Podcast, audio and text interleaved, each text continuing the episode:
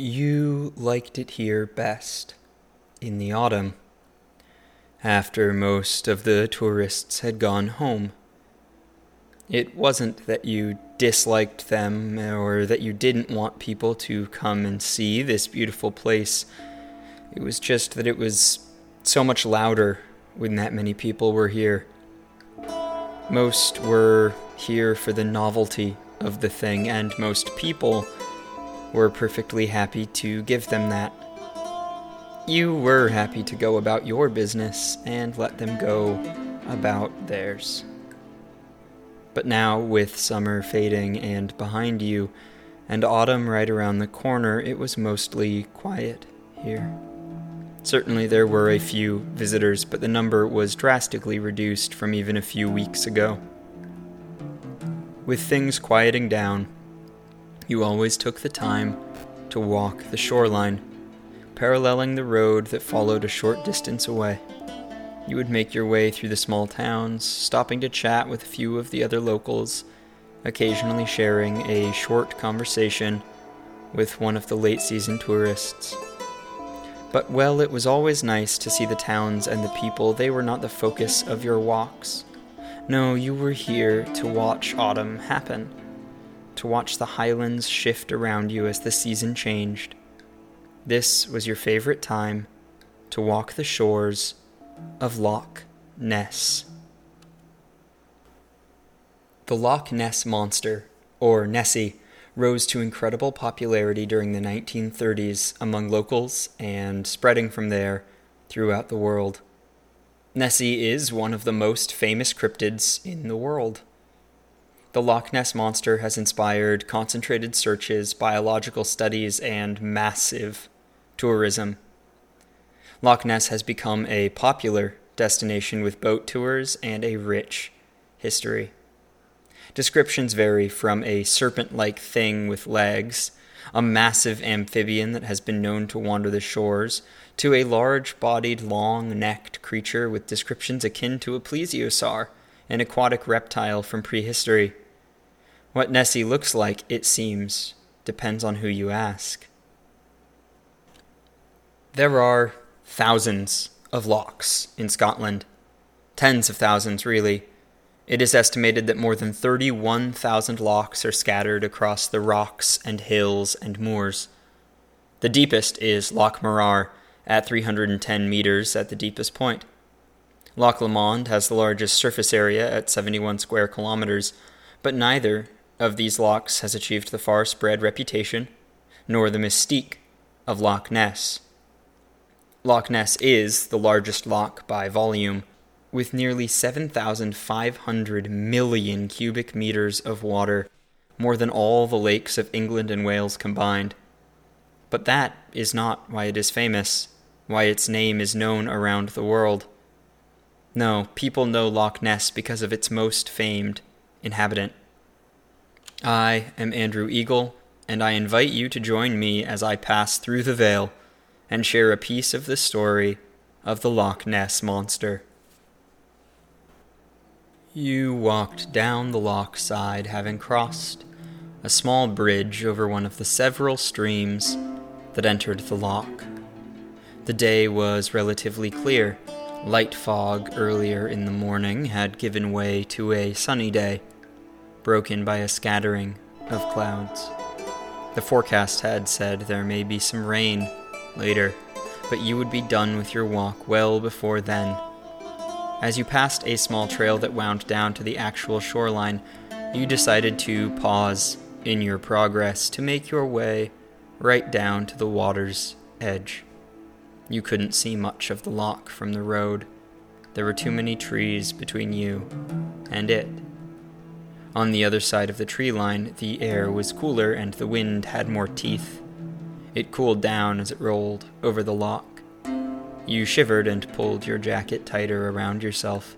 The waves were just shy of real whitecaps in the wind, and the surface of the loch was a dark gray, broken by the scattering reflections of the mountains and hills across the loch. You could see several of the large tour boats making their meandering way from the north end of the loch to the south, There would be fewer and fewer of them as the season passed into fall and eventually winter properly. You stood there for a minute, peaceful, breathing deeply and simply staring out across the water. Something catches your eye. Only for a moment it snags. It's not movement exactly, just the opposite, in fact. It is a space where the constant movement of the water is interrupted just down the shoreline at a point, and then out onto the loch itself. There is something floating in the water. You turn and squint at it, trying to make out more details, but by the time you do, whatever it was is gone. Looking back at the trail for a moment, you decide you have time for an investigation. You head down the shoreline toward the point. Loch Ness is a massive body of water with a surface area of 56 square kilometers and a deepest point of 230 meters, or 755 feet. It is the largest loch by volume in the British Isles. It is situated as an important part of the Caledonian Canal, which connects the North Sea at Inverness all the way to Corpach and Fort William. The loch itself is surrounded by a number of small settlements, many of which are populated by businesses operating tours of the loch by boat, or otherwise engaging in the local history and folklore. Its shores have two castles, two lighthouses, a lifeboat station, and a number of docks supporting the boat tour companies. Depending on season, you can see many people come down to the loch to swim and play in the water. The loch used to have two islands However, Dog Island was submerged during construction of the Caledonian Canal. Cherry Island is now the only island in the loch. Interestingly, Cherry Island is a crannog, a kind of artificial island which was probably built during the Iron Age. Even before it became home to a monster, Loch Ness had a powerful draw all its own. The walk took longer than you had thought it would looking at it. Several times the shoreline was too steep to pass easily, so you had to trek through the thickets that grew along the shores or trudge into the water. Without wading boots, there was really only one option. But eventually, although you had certainly earned a few new scratches and nicks from your journey, you arrived at the point closest to where you had seen that strange stationary point. You had already explained it away, really. It was probably nothing, just a wave that had moved in a way you weren't expecting. But there was no harm in the extra walk today, although the sky was getting darker already as the scattered clumps of clouds began to draw toward one another and form the matte gray of a rainstorm that has not yet begun. You gave yourself a few minutes there on that point, partly breathing in the brisk wind that was now beginning to grow stronger and partly to take a short break before a trek through the trees again and back to the road. Of course, you didn't see anything. There was nothing to see besides the waves and the water and the rocks of the shore. You turned to go and made your way back into the trees toward the road. To speak only of contemporary reports of the Loch Ness Monster is to do it in injustice.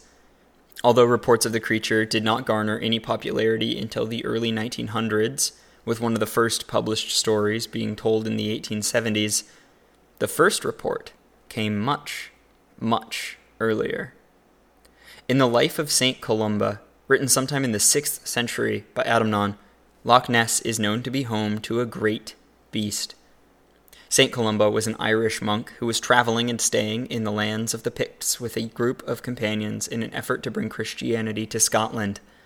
The story goes that St. Columba and his companions came upon a group of Picts having a funeral and burying a man by the River Ness. The locals explained that the man had been swimming in the river when a terrible beast rose from the waters and attacked.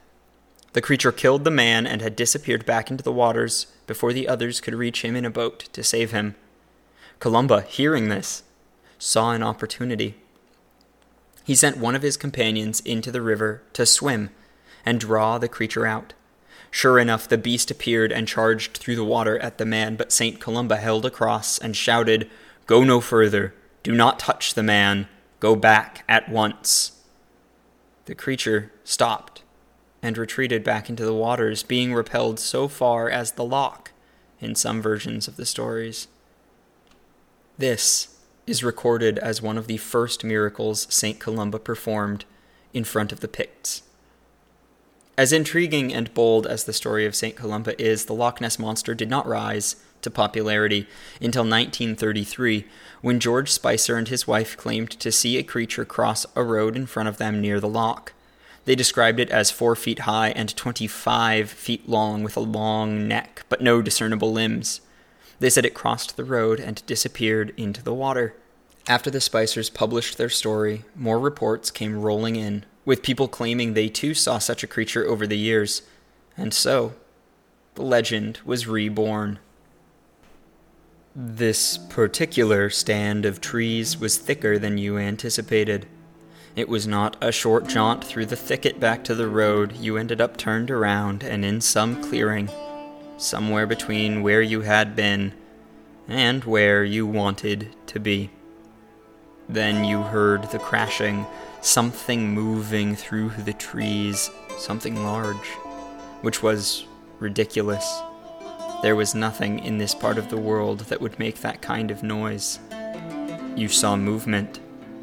When it broke into the clearing, you could do nothing but stand in shock.